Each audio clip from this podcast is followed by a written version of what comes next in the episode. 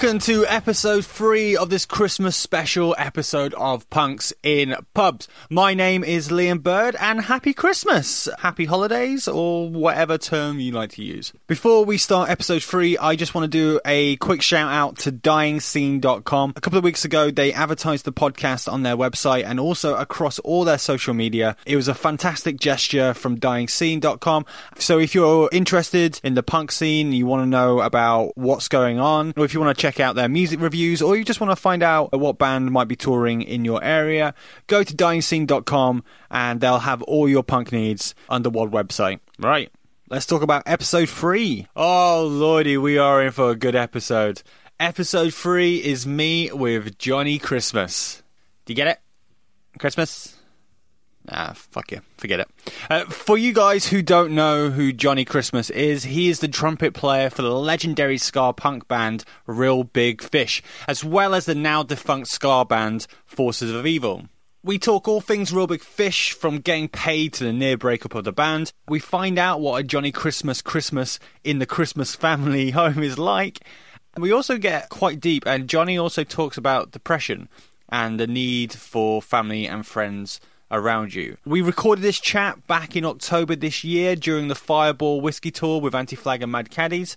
And actually, we start by talking about Fireball Whiskey and diabetes. Good for their sponsorship, I'm sure. Uh, I'll be back after this chat with a Christmas surprise for you amazing people. So please stick around until the end, and I'll talk to you then. Enjoy.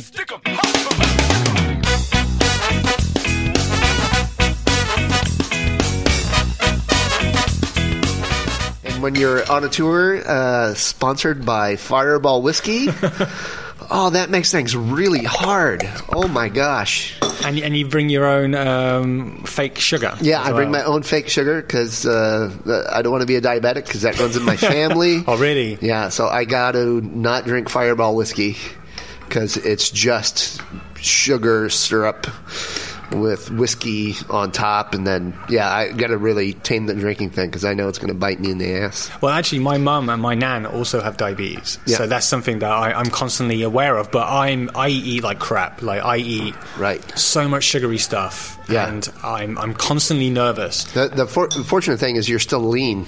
And you're- He's you're- catching up. you- yeah, you're young enough to be s- still lean and not have the extra fat that starts to affect your pancreas working. Well, this is a great way to start. Well, yeah, let's get into a conversation about pancreatic function and uh, the cons of having diabetes. I don't have it yet. Not yet. it sounds like something you, you you're like uh, uh, striding for. Right, right. One day. I'm striving not to have it. Oh my gosh. So we're at the Bull and Gate pub, who have very kindly offered their function room, which is luxurious. Like it is Sherlock's own homesy. Th- yeah, this is what I want my house to look like. beautiful. Beautiful multicolored couches, bookshelves full of wood and good books. And it's one of my favorite things is good books. Uh, painting of a lady with semi clothed with a, some type of sash on her uh, and a chandelier. Also, what we're missing is guns. There's probably a dog. like a true I knew American. there was a dog on the wall. At least uh, one, two, three dogs on the wall. Uh, a full bar. Oh, Uh, a horse and a man who seems to have a very phallus uh, sword. Oh yeah, I wish I had my glasses on so I could. That's an awkward way to hold. He, uh, for those of you that uh, can't uh, see what we're going on, we're seeing a some type of soldier in a red coat, and he has a curved sword, but it looks like it's a gigantic phallus that he is peeing with, but it's really a sword. You And think- the pitch next to it, it has a guy with his hat down, and it generally looks like he's trying to catch the piss. Right, right. He or he's using his hat, yeah, to catch his own piss. One of the two. Anyway, that voice you can hear there is uh, Johnny Christmas or John. What, what do you prefer? Oh, that, it's easier to keep it all one thing and just call me Johnny Christmas. My name is John. It's, that's what's on my birth certificate. My grandfather said, under no way, shape, or form are you going to call this kid Johnny. And now everyone calls me Johnny. So I'll, I'll stick with it. It's Okay. fine. Well, we'll, we'll go with Johnny then. And um, this is weirdly, we are in October, but this is going to be the Christmas special. And I like that was Ho, not ho, ho, planned out. bitches. So we've got Johnny Christmas at Christmas, and seeing it is Christmas, I've actually bought you a gift. Oh, really? Legitimately bought you a couple of gifts in wrapping paper, in Christmas wrapping paper. Uh, do we have any language restrictions? No. Okay, good. Because this is fucking awesome, and uh, if if I only could imagine what this is, and I'm sure it's delicious. It's a football. Right. Oh. Oh, Life of Brian. I can't get it open and hold this mic. A very naughty pale ale called Brian. Nice. Because Life of Brian now, if you don't know about Monty Python, Monty Python guys, they are like scrounging for money right now because John Cleese divorced and that divorce has like cleaned them out. Really? So now they're literally putting their name on anything. And Right. they that, that reunion tour that they did recently, Uh-huh. all just because John Cleese needed the money. Sure. Yeah, I, I'm sure part of that you have to be able to provide for yourself. Yeah. And uh, There's no shame in it. It's just it's great for people who love Monty Python, and I do. Yeah. But I always kind of liked the fact that it wasn't. There was no product with it. It was just those those guys on stage, and that for was the it. musical. Except for well, that was one of them. As again, that was Eric Idle, and the rest of the guys didn't really have a say in that. But they not, they, they like their paychecks. Oh, oh, so okay, I didn't know that. yeah, It's unfortunate that art has to be a business as well, uh, because it's really, really difficult. It takes so much energy and work to make art, wh- whether it be you're painting a picture or you're recording songs or, or you know, making buildings. Making buildings is art or making a sculpture, and uh, then you have to hustle and go, "Hey, everybody! Uh, I need to pay my rent, so it would be nice to get paid for." wh- What, what I do, and that's the thing, especially with musicians in particular, is everybody goes, "Oh, what you do is so fun! Oh, would you come over here and play at my party? Uh, you, we don't have any money, uh, but y- you could do it for fun, right? But but but but, but wait, if if I'm going and playing your party, I am not getting paid, and I kind of need the money to pay for shoes on my baby daughter, and uh, it, it's. It's a bummer that it has to work out that way because we're not Beyonce, we're, we're not Taylor Swift. We uh, we, we make uh, we barely scrape by, and so everybody sees the bus and they go, "Oh, you guys must be millionaires!" And no, we are definitely hundredaires. If there, there was some such thing as a hundredaire, we we are definitely uh, hundredaires. We we have uh, one hundred dollars to pay our rent, and unfortunately, our, our rent is more than one hundred dollars. Isn't it weird though that that like is the entertainment profession that is the only area where people expect you to do something completely for free? Right? Because it's right. not if you were a doctor. I mean, we've got the NHS, but I mean that's that's not completely free because people pay it through their taxes. Right. But still, no one expects any other profession apart from the entertainment industry, and they go, "Oh, what? What? I need to pay now for my HBO, or I need to pay Right. for my music." And then people go, "Well, fuck that! I'm not doing that." Right. And then people complain, well, there's no like good TV, or there's no well, Right. there is amazing TV now, but people complain about reality TV, and the reason re- there's reality TV is because it's cheap. Right, right. You, you don't have to write a script. You, well, you, they write basic outlines. Don't think that any of this reality television that you watch is unscripted. It is all scripted, and it's all people playing people against each other to make make a scene, which makes people watch it. Oh, it's terrible. Um, but yeah, even like recording a podcast, how do you make money with the podcast being free? You don't. It is literally just a love. It is is my uh, the reason I'm doing this is just the passion that I love for punk music and ska music and hardcore music. Right. And I enjoy it, and that's what I love about Real Big Fish. Whenever I'm down, I will put on a Real Big Fish album, and Hey. it just cheers me up. Do you have a specific song, or is it just a specific album? Albums, I mean, one that I think is criminally underra- underrated is Monkeys for Nothing and Chimps for Free. Oh, really? Because I think that gets overshadowed by, we were speaking about earlier on, that is 21 years of Turn the Radio Off. Yeah. And I think that album is something that everyone talks about quite a lot, and, and they should because it is a great album. Right. But I feel that you've got like so many other albums that are out there that no one really focuses on or really looks into and, and goes, okay, so um, Candy Coated Fury. Right?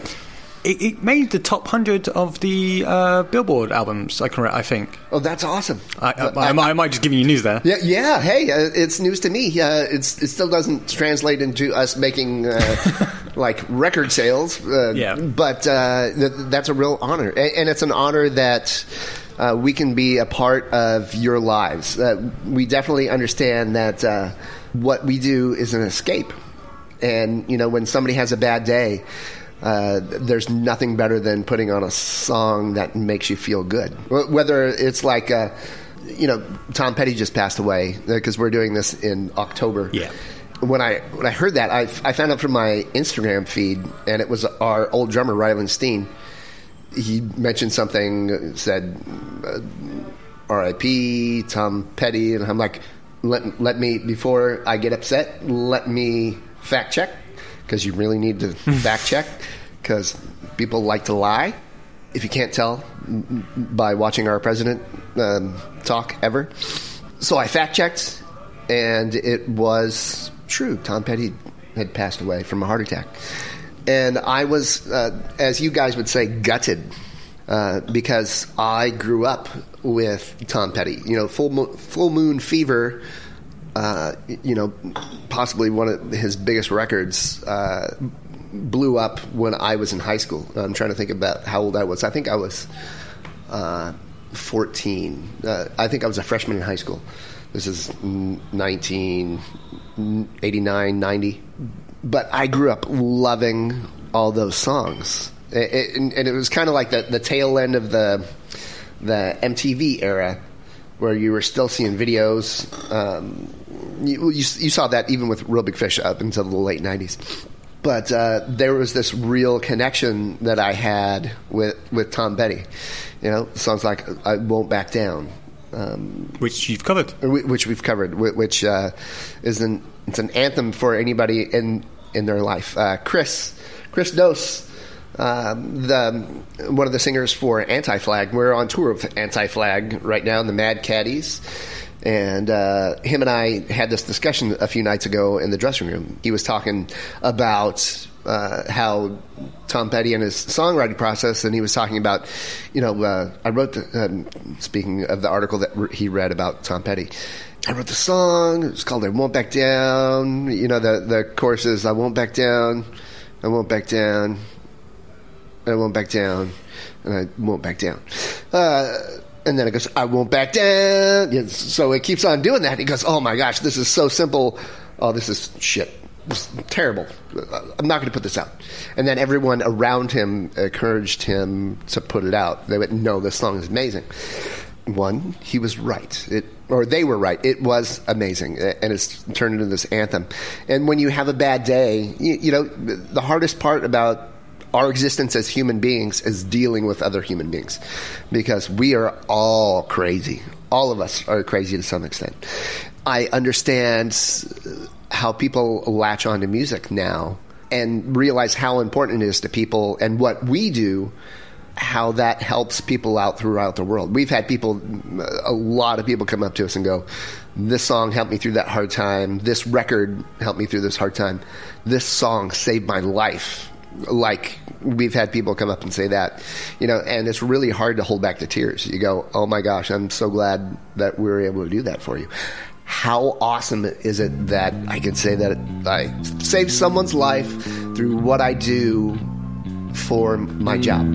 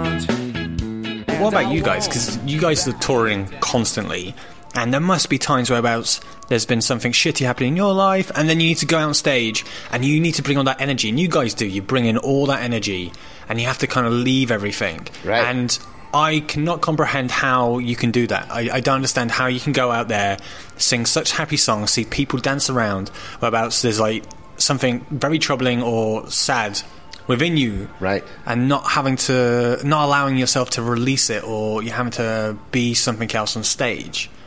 I mean that can't be good for your mental well-being. Well, it, it actually is because um, a, a few years ago, it's about five years ago, my wife and I were having some going through some really rough times, and she was pregnant, and you know, baby coming, and and uh, it, was it was kind of uh, you know I'm uh, at that time I was in my late 30s, and so you start to go, is this the person I want to be married to for, for the rest of my life? You know, this, this is the what people joke of as a midlife crisis, but it's really not something to joke about. It's a real thing that all a, a majority of you are going to go through and you have to deal with it and confront it. And the shows were the little bit of time that I didn't think about anything else. It's the one time that you're in the moment, that you're living through the experience of the people that you're playing for. It's the best part of the day. You go, oh, there's this release.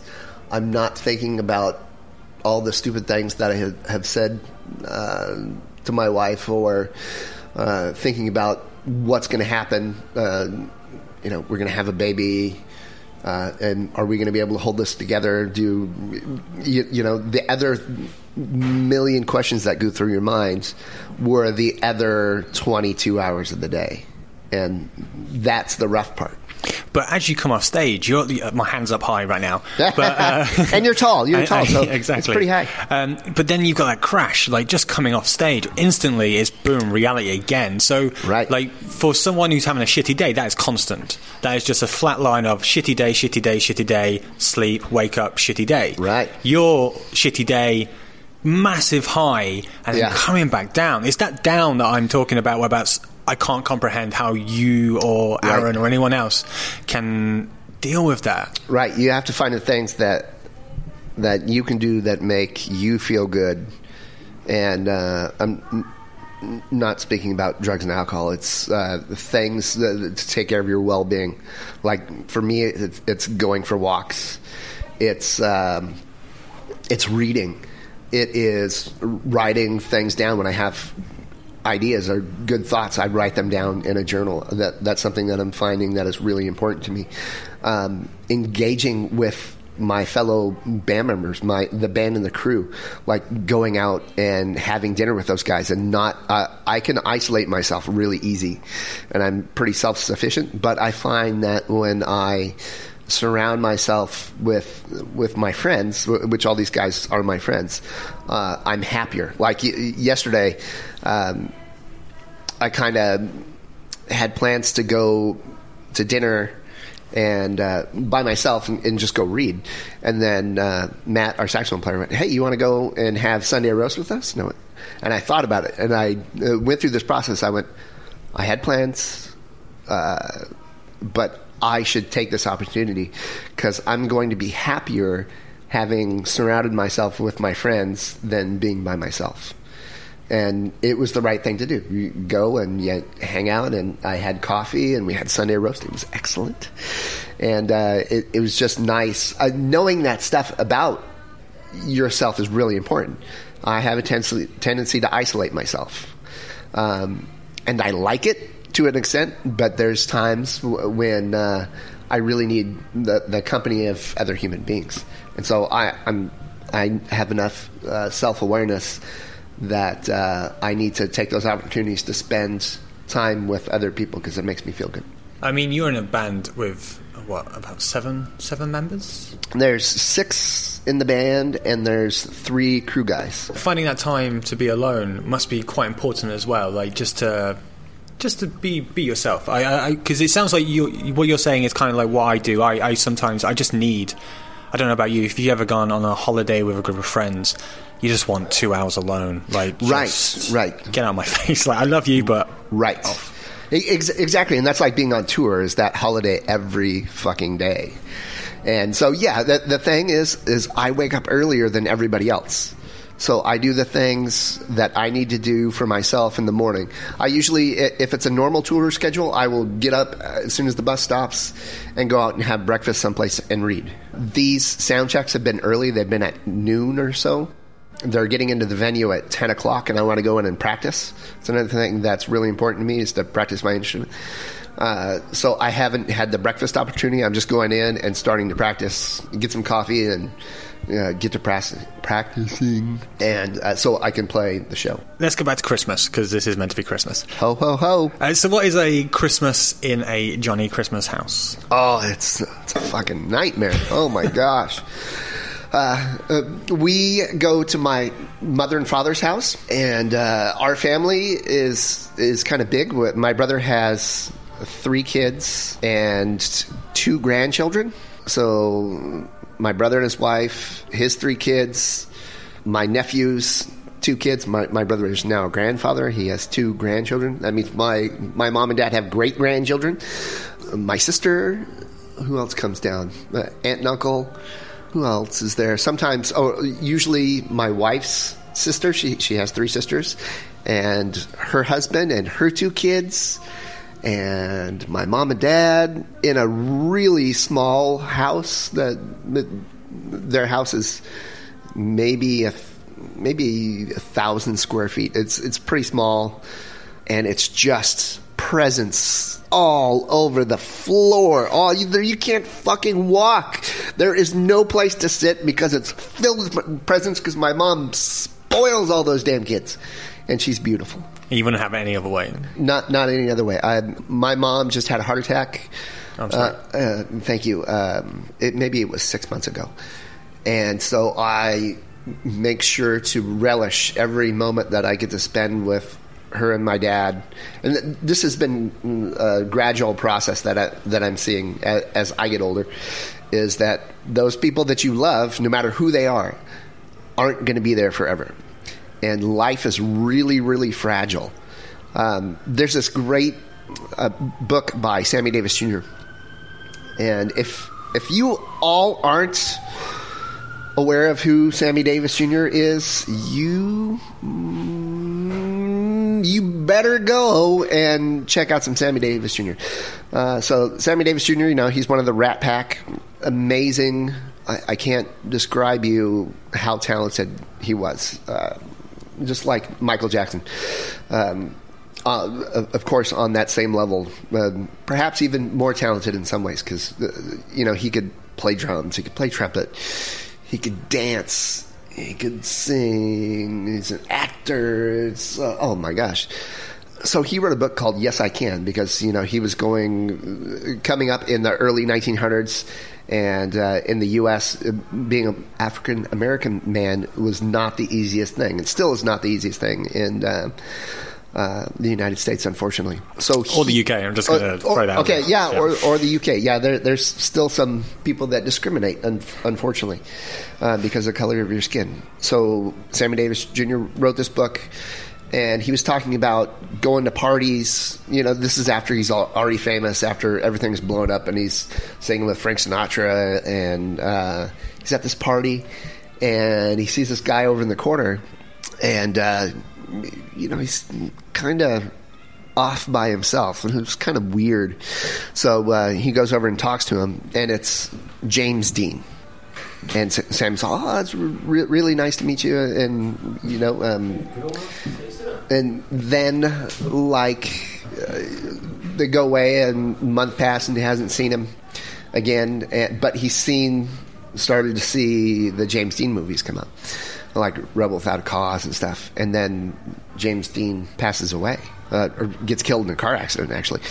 And he had this huge regret, Sammy Davis Jr., of not saying how awesome he thought, or having that opportunity to say, wow, James, w- what you do is really spectacular, and I really appreciate it.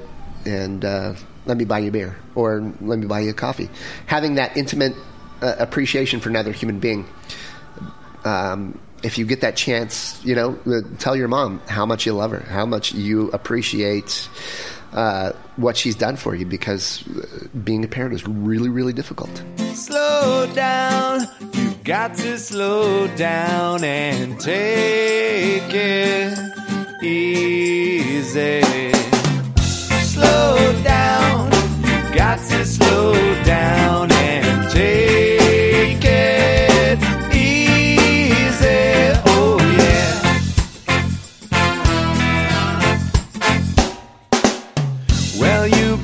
racing around and your blood's flowing fast and your heart starts to pound.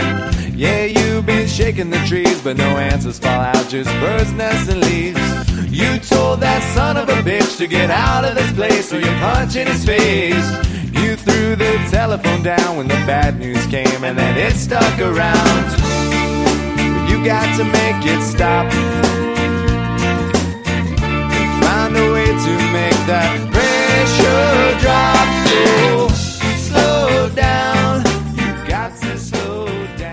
Gift buying. How are you at gift buying? You a good gift buyer, or you a bad gift buyer, or You mean for for, for loved ones? Yeah, for Christmas. You thoughtful? Do you put like a lot of process into it, or is it like you see something and go, ah, my kid would like that, or my wife would like that, or my mom? No, there's a lot of process into it, and I'm trying to. Since our family is kind of big in a small house, I'm trying to find more experienced based gifts. You know, uh, like I sent all of my brother's family off to do indoor skydiving. Before that, uh, I bought them all passes to go and drive go karts all together because uh, I know they don't have room for stuff anymore. You, you're going to eventually come to this point where you go, I have too much stuff. And uh, I'm at that point, and it's the experiential things uh, that you get to do that are more important, like spending, uh, taking my mom and dad out to dinner or out to breakfast with my wife and my, my daughter. That that's really important. So I, I can't give them a gift um, per se of a, a thing that they would that they really need. What they need is time together with us. So uh, I do that that type of stuff. And how are you at the fake? Oh, this is this is nice. I'm really good at it. are you? Yeah, Okay. I'm Was really is that the bottle of beer right there? this is amazing. No, Thanks uh, we, so much. We, uh, we are huge beer drinkers, and uh, we will try this tonight. It's got to be got to be chilled, but we'll definitely try yeah, it. you definitely you got one more there, but we can open that later on. Oh, good, good, good. Um, so, in terms of um, family, are are you a uh, drinking family? Do you like Christmas time? Do you all drink wine and get beer and then all kind of pass out later on, or you all like no moderation? my brother and I and my my brother-in-law are all huge beer nerd fans and whiskey fans, and um, so sometimes it's just the three of us. Sometimes, but it, it's not every time. It's it's like I can take it or I can leave it. I don't have to drink to have a good time. It's it's not an absolute uh, necessity. My mom and dad do not drink um, and never have. My mom has never had a sip of alcohol in her life, which still blows me away. She's been here uh, 73 years and still hasn't had a beer, uh, which is pretty wild. Or or a, uh, a pina colada or a margarita. You know, some of the good things in you ever had a mocktail, like a non-alcoholic cocktail? Uh, you know, I I don't think so. She's no. Wow. It's crazy. So um, I can take or leave the alcohol. It's it's no really big deal whether I have it or not. So one of the things when I was doing a bit of research, and I do do a bit of research for Good. uh, I appreciate that. Cheers. I appreciate that you're not going up here going, um, well, um, um, Tell me about Take on Me. uh, right. Uh, so, uh, how'd you get your name? Uh, Galaxy Quest. right. Were you in Galaxy Quest? I was What were you doing in Galaxy Quest?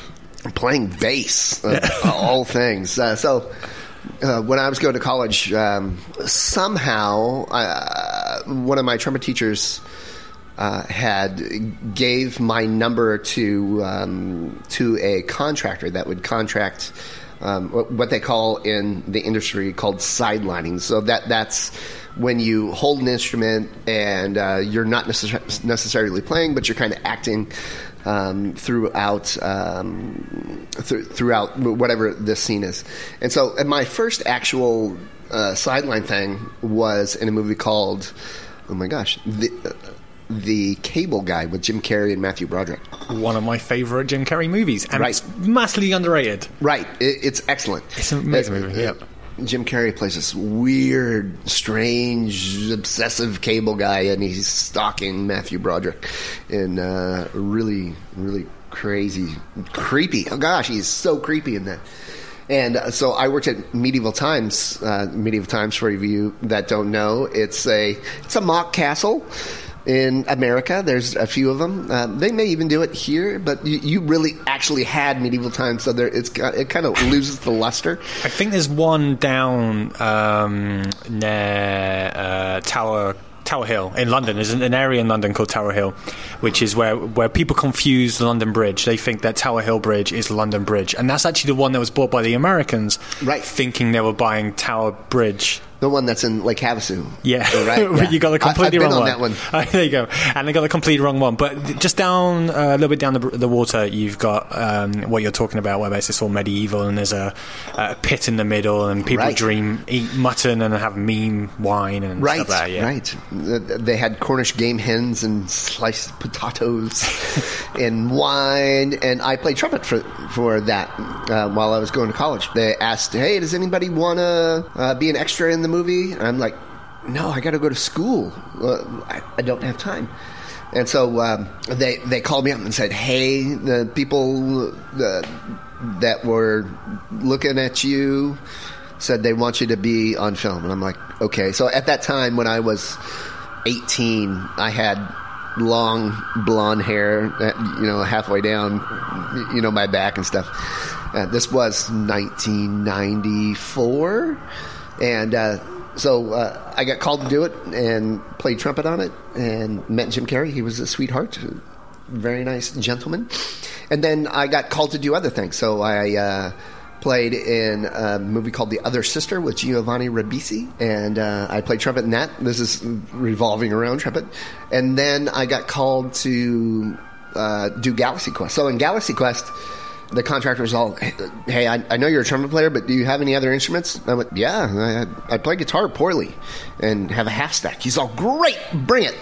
So I loaded up my truck with my amp and my guitar and came down and we set up on the side of the stage at the Palladium. So I had no idea what what this movie was, no idea. And I see the, the, these shirts. You know, you know, it's supposed to be this convention, like a Star Trek convention, the Galaxy Quest convention. And I see these shirts with this really pretty blonde lady. I go, wow, she kind of looked familiar. I, I don't know who she is. So we start filming. All of a sudden, this really beautiful blonde lady shows up. She, she starts talking to us, and I went, I, I know her voice. I, I, I know this woman's voice.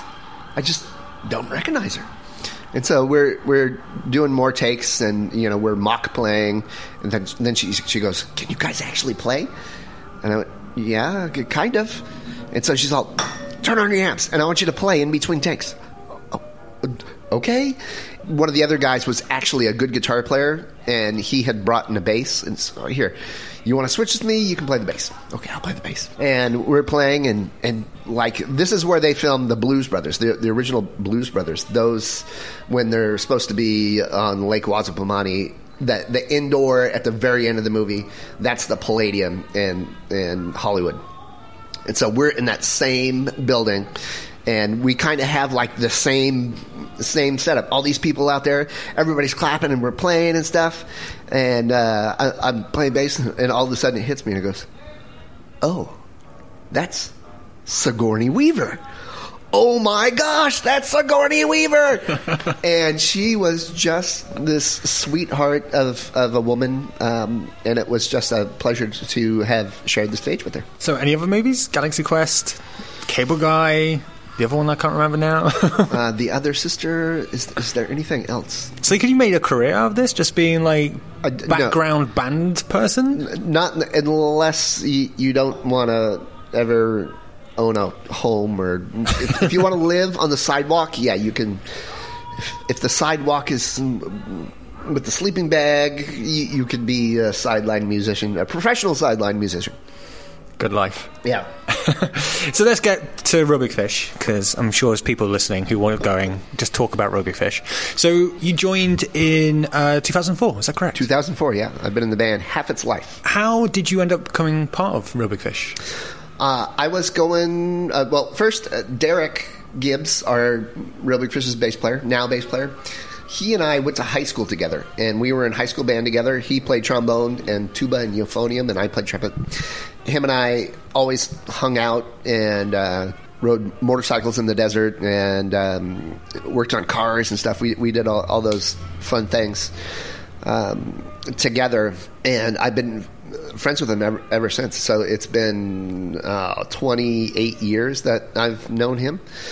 I was at home from university, from uni, uh, one weekend, and I was in the room practicing, and I hear this knock. And it's Derek. Hey, John. I open up the door. What's up, dude? And uh, he's all, You want to come play with this band? Our, our um, trumpet player uh, quit to become a Jehovah's Witness. That's Tyler. Tyler Jones. No, that's uh, Jose from Save Ferris. Oh, okay. Uh, yeah, yeah, we can get into Tyler later. That, yeah, that's how I eventually got into Real Big Fish. He couldn't hang out with a band called The Forces of Evil that drank and swore and you know had songs like "fuck, fuck you, you motherfuckers," because uh, he was a Jehovah's Witness and they don't let you do anything. So uh, I went, okay, I'll come, I'll come and rehearse, and I rehearsed and recorded the tunes, and then uh, so that was a Sunday, and then I played the first gig with that band with Aaron Barrett on on guitar and uh, Chris Colonier on trombone, Johnny Troop on trombone, Jay Lafayette, another trumpet player, and um, and Justin Ferreira, uh, the ex drummer from Real Big Fish, on drums and played played that show, and then then all of a sudden it was like I was in the band. No, nobody asked me, They're like, "Hey, you want to be in the band?" It's like, okay, our next gig is here. You know, there was like no discussion. It was just like, okay, you're going to be there. And I went, oh, okay, well, thanks.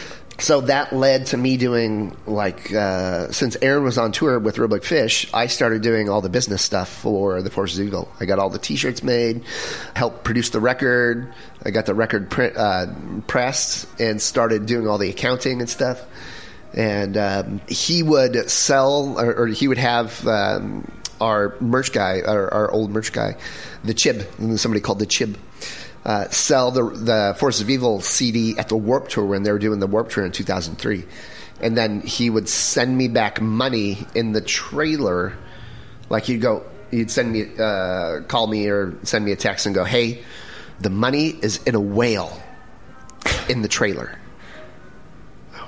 there's a whale in the trailer, and so that's all I get. This mysterious message: the money is in the whale in the trailer. So, uh, you know, uh, he's already off to someplace else doing another show, and the trailer comes back after the tour. So I go and open up the trailer, and I'm looking around. There's a whale, and there's like a big stuffed whale the size of a small dog, and I look at it, and it's got a slit in it, and it's full of money from all the the Forces of Evil CDs sales at the the Warped Tour. So I was doing crazy stuff like that and playing Forces of Evil gigs when Aaron was not on tour with Real Big Fish. And eventually it got just to be too much for him because he never had a moment off because we were playing uh, every weekend when he was home, and then Real Big Fish was, was really, really busy. And uh, it eventually just imploded and he didn't want to do it anymore.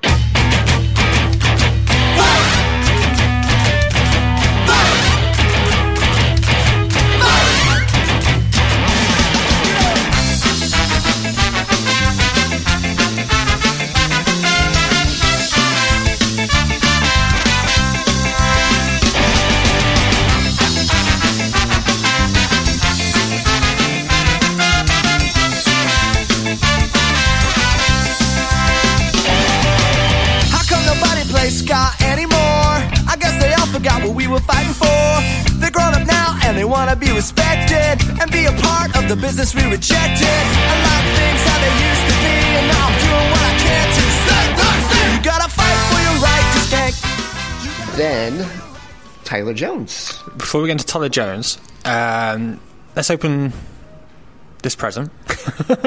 I would like to leave suspense. So, if you want to open, this is also your present as well. Oh, great. So, the next Christmas gift. And uh, while you open it, I'll ask you um, a question. I'm so excited. So, I mean, Tyler, you were about to talk about Tyler, and the reason I bring up Tyler is because I bought a live DVD, which was um, the uh, The show will go on. the show will go off, and Right. Tyler for me always stuck out uh, on that show because Right. he was such a big personality, Right. And he, I, I don't know if it was real Jack Daniels, but I always remember watching it, thinking that guy's was so- real. It was real. He's just swigging that, and he's still standing. Like, how is he still standing? right. And then he left, or he got fired. Yeah, yeah, Yeah. yeah. Uh, uh, Tyler imploded because that guy that you see there on on the stage is the guy off the stage. That doesn't work when you have to live with uh, ten other people in close quarters. He wasn't able to shift gears and turn that off, and so it started to make people's lives, uh, you know, on the bus, uh, you know, around him miserable and uh, I love Tyler Jones very much, and he's a good human being. He just does not know how to dial the, the dial back, so uh, it's not on ten all the time. I hear Paul Desmond, and it's Blue Rondo a la Turk, and uh, I haven't heard this in a long time, and it's beautiful.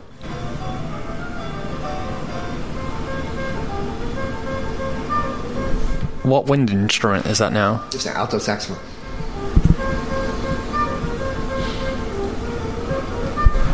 There you go. Beautiful, gorgeous. Just so people know what you just opened up, uh, I have bought you a Iron Maiden beer. The Trooper, yeah, The we saw this yesterday when we were getting Sunday roast. Oh, really? Yeah, Okay. They had it on tap. Beautiful. So uh, I, I did. I drink coffee because I don't drink before the show. Uh, Smart. So I will be excited to try this. Excellent. Well, happy Christmas. Well, thank you so That's much. okay. So let's get back to you joining. So how how was it that you ended up replacing Tyler? Since I was doing all the business stuff for the Forces of Evil, I was dealing a lot with Real Big Fish as manager because he was managing this band or the Forces of Evil too. And so he kind of saw, saw the writing on the wall and he said, "Get ready," and gave me a stack of CDs. And he said, "Learn everything." Again, it wasn't like a asking type thing. He said, "Get ready." Okay. Uh, he's and he told me a little bit about what was happening. And I went, okay, uh, I, will take care of it. And I just started methodically going through each one of these records and learning all all these songs. Um, wasn't oh they give you the sheet music. You know, I went to music school, and you know when you go to music school, all the music is on the paper, and you're reading all these tunes. I had never. Uh, had somebody go give me a stack of CDs and go learn all of these, learn all of these parts. And so that was a real fun change for me, uh, and great training, great ear training, and uh, I'm I'm happy that I got to do it. But it was over a year before Tyler finally left, and then I picked up right after we right after they finished the uh, the Cheer Up album cycle, and then we went right into the studio and recorded uh, "We're Not Happy Till You're Not Happy." I mean, Real Big Fish are synonymous with band changes, for good or for bad. Right, right. Um, so how is that within the, within the group? Because obviously you get attached to a person and then someone leaves for either family reasons or it's just not working out. Right. And it must change the dynamics of the band and how it feels on a tour bus, especially for someone new coming in. Right. So how did it feel for you coming in? I mean, you kind of already knew a few of the people, a few of the guys, so I'm guessing it was easier for you to integrate. Right. But for a new person coming in, how how can that how how is that? And was also for you so well. excited to uh, to be able to make a living playing music that I, I was I was their fresh of breath fresh of breath air uh, breath of fresh air because things were getting really tense in the band. You know that's why Aaron formed the Force of Evil. That's why uh, Scott formed the Littlest Man Band. They all thought that it, it was all going to implode after Cheer Up. Just nobody was getting along. Uh, they didn't think that that record would be as successful as the other ones because it was a little different. It was more pop record, more pop rock record.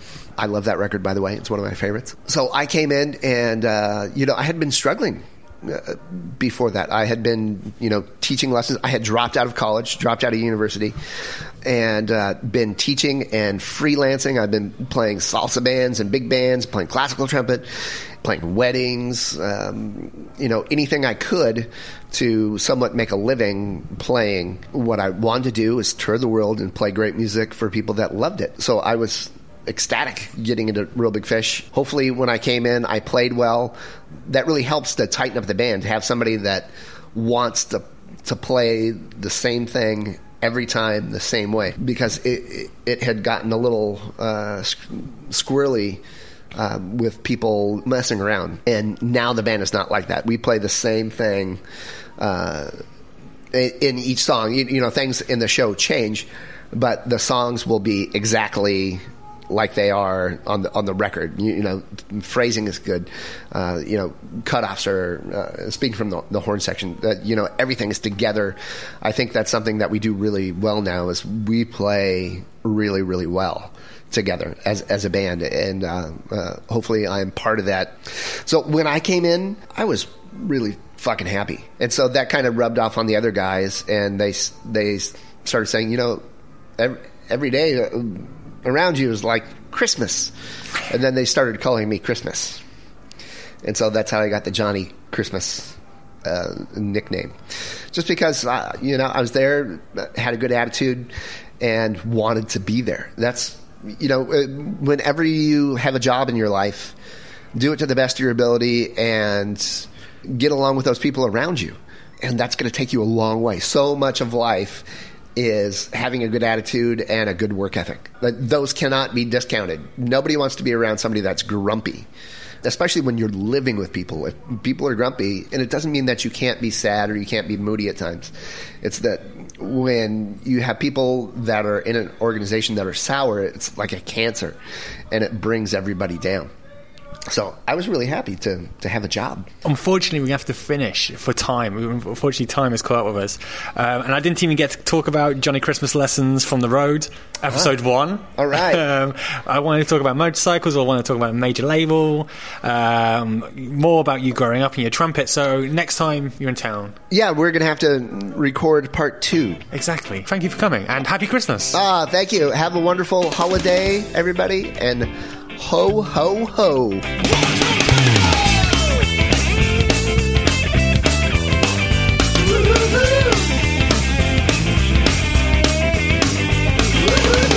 She called me late last night, say she loved me so. Didn't matter anymore. I say she never cared and that she never will. Do it all again. I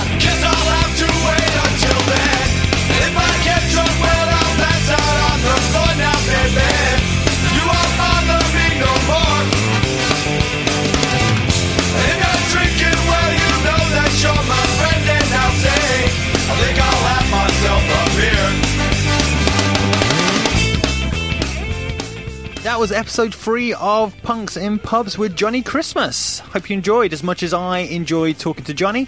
Uh, thank you to Johnny for taking the time to talk to me and for also being open and honest. I'm looking forward to part two next time that Real Big Fish guys are back in the UK. Right, as promised, I have a little Christmas treat for you. Four years ago this month, BBC Radio 1 put out my very first radio documentary. That documentary happened to star Against Me's frontwoman Laura Jane Grace. The program was called My Punk Rock Transgender Story. Not my choice of a title. So, why am I telling you this? Apart from trying to swell my own ego? Well, I've put it up on the Punks and Pubs SoundCloud site for you guys to listen to for free. If you're a Laura Jane Grace fan or just want to understand more about transgender issues, go to the Punks and Pubs website, which is www.punksandpubs.com go to the podcast section of the website, a private link that will allow you to stream the doc.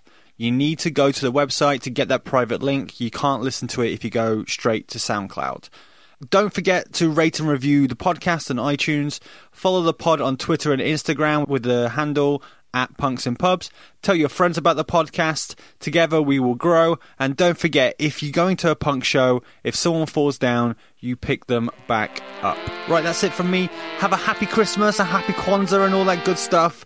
Thank you for your support in 2017. I'll talk to you in 2018 and have a happy new year. Bye bye.